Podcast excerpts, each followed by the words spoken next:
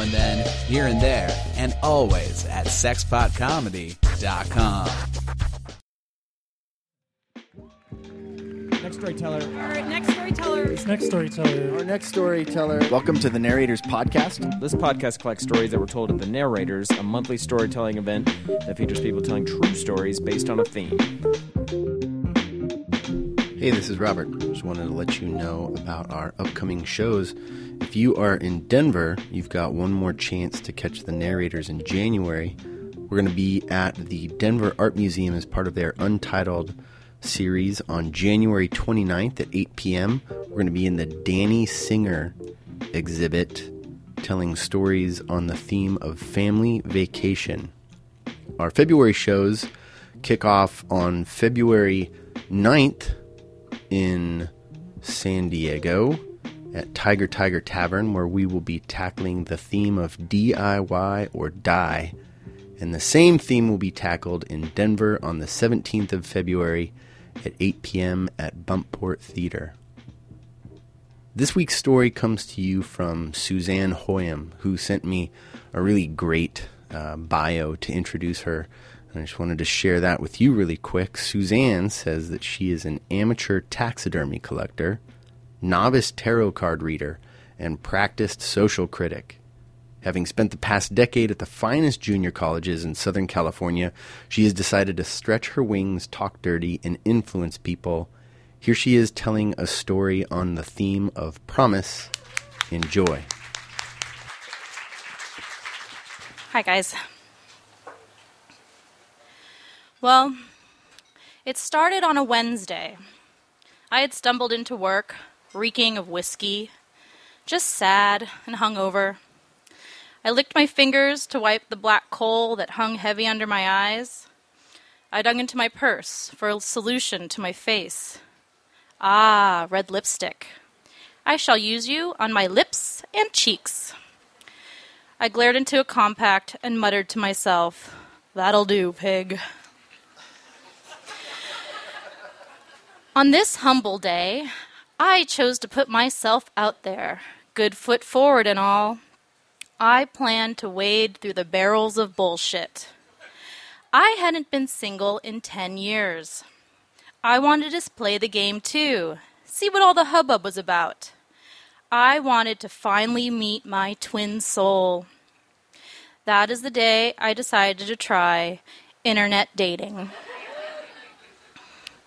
What you doing? my coworker asked.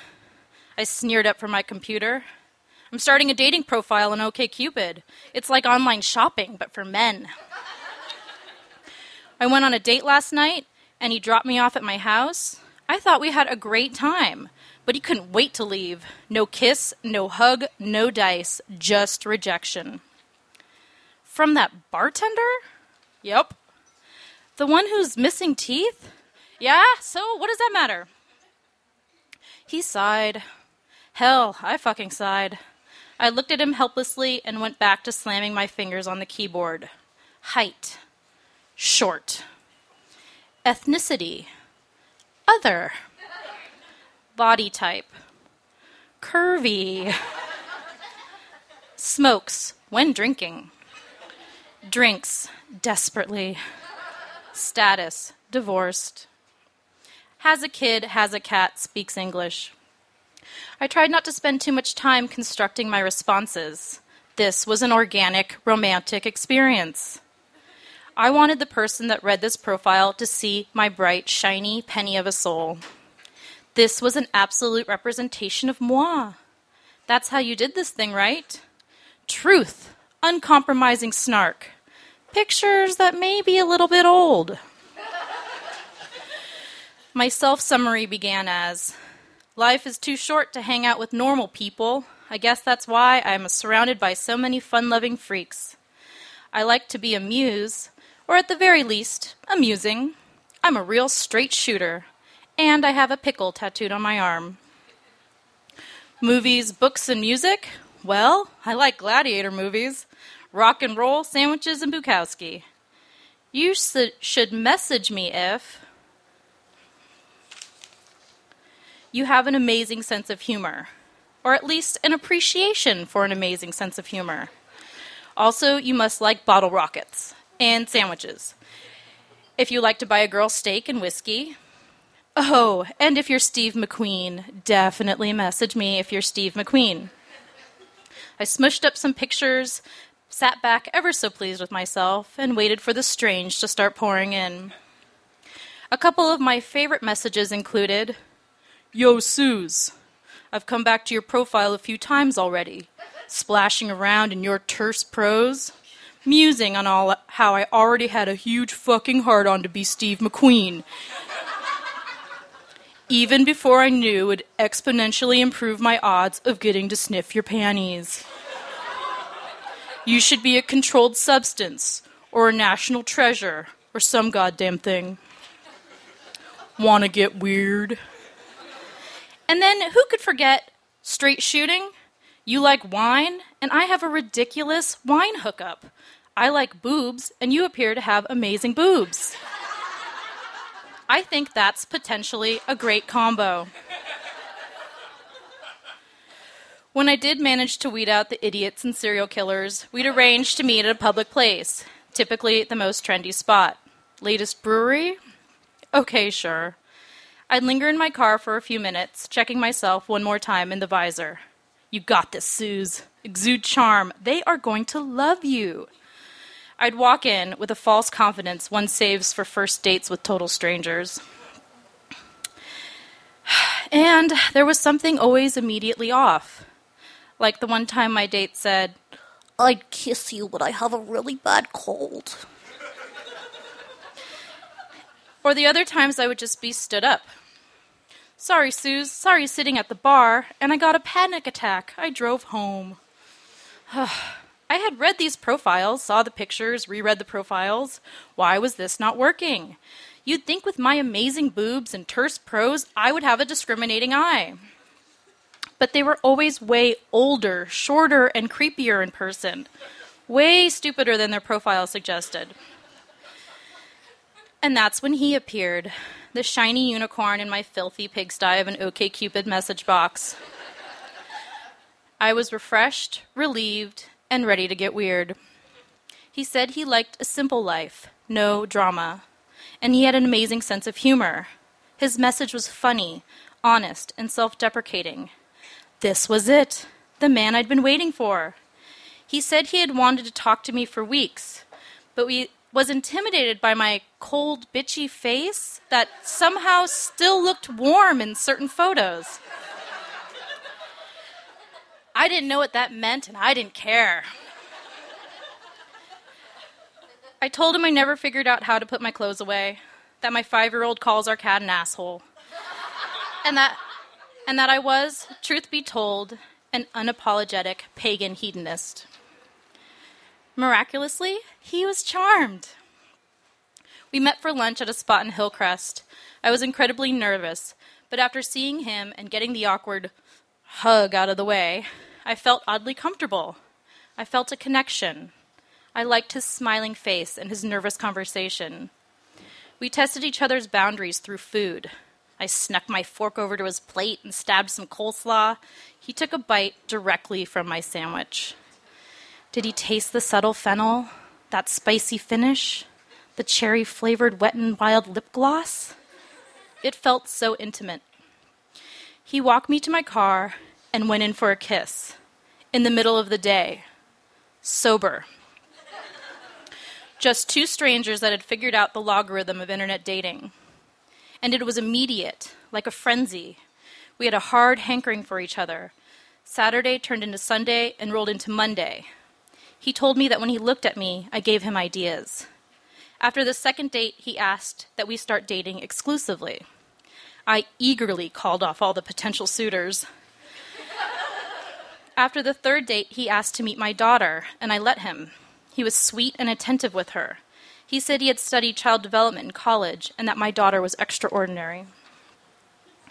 We abused his couch and mine, making out at any available opportunity, we talked about how we were as children, teenagers, and semi adults, and what the holidays were like growing up. We eagerly shared our favorite restaurants, new restaurants. There were late night drives down the Silver Strand listening to oldies. I brought over my favorite kale salad to meet his famous jerk chicken. He'd stop by my work, watching me eat my packed lunch while we talked about his day. He made me smile, and that made me want to make him feel loved and special. But there was a persistent nagging the laundry list of reasons on why we didn't make sense. I filed them away with a different excuse. He didn't like my friends. Well, they were kind of assholes. He had issues with my drinking. I'll slow down one day. He was cheap. Some people call that frugal. He would constantly send me self help articles. Top 20 things happy people do differently. Exercising together equals better sex. Was he telling me I was unhappy, fat, and bad in the sack? No, he just cared. That was his way of showing it. We made sense, didn't we? The internet told us we were 99% compatible. So far, we chalked up the remaining 1% to the fact that I've never watched The Wire and he eats tarot cards. I believe my free spirit would loosen him up, and his self discipline would finally tame me. We cared for each other with a fondness we had been saving up for quite some time. 10 p.m. on a Monday, there was a knock on the door. He had been avoiding my call since Friday, but he said he wanted to see me in person. Code for "hut ho." And there he stood, a stack of mismatched Tupperware in his arms, and that earnest look on his goddamn face. All the Tupperware I'd left at his house, cleaned and neatly stacked in his arms. It was the most pathetic thing I had ever seen. You know how you said we were two different people and that was a good thing? I interrupted. But it's too much, isn't it? I wish I could say I hadn't seen it coming, but I had denied the flaws and red flags. He nodded. We hugged. I changed my Facebook status, relationship status, before he even got in his car. Our 42 day romance had ended within a matter of five minutes. It was too brief to mourn, but what I mourned was the illusion, the promise. I know he wasn't as bad as those guys taking selfies, posing with a tiger. But was I the girl posing in yoga poses? Or had we just wanted something so badly we closed our eyes to the unflattering photos and glaring profile, typo- profile typos? I wanted this. I thought he did too. We had looked up its skirt and kicked its tires. This idea of sharing the future. Best intentions were there. Smart people. The ones who knew the same irreverent bands, books, and movies that wanted love so badly. I realize I will tolerate tolerate any goddamn bullshit to a fault. I had to admire him for not being the same way. And maybe the internet is not the place to meet people at all. But you could always message me if you're Steve McQueen. Thank you.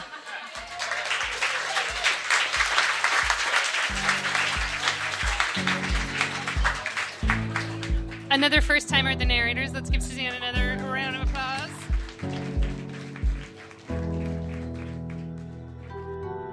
Narrators is produced by Robert Rutherford, Mary Robertson, Aaron Rollman, and me, Ron Doyle. Our intern is Sydney Crane. Our theme music is by Whalehawk, and our founder and executive producer is Andrew Orvedahl. A very special thanks to our amazing sponsors Illegal Pete's, Greater Than Records, Sexy Pizza, Sexpot Comedy, From the Hip Photo, and Breckenridge Brewery.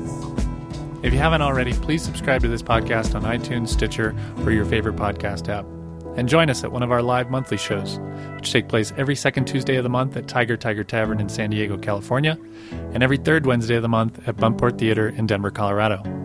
Both shows start at 8 p.m. and are always free to attend. You can find us on Facebook or Twitter. And for past episodes, photos from our live shows, and a list of our upcoming events and themes, please visit thenarrators.org. Thanks for listening.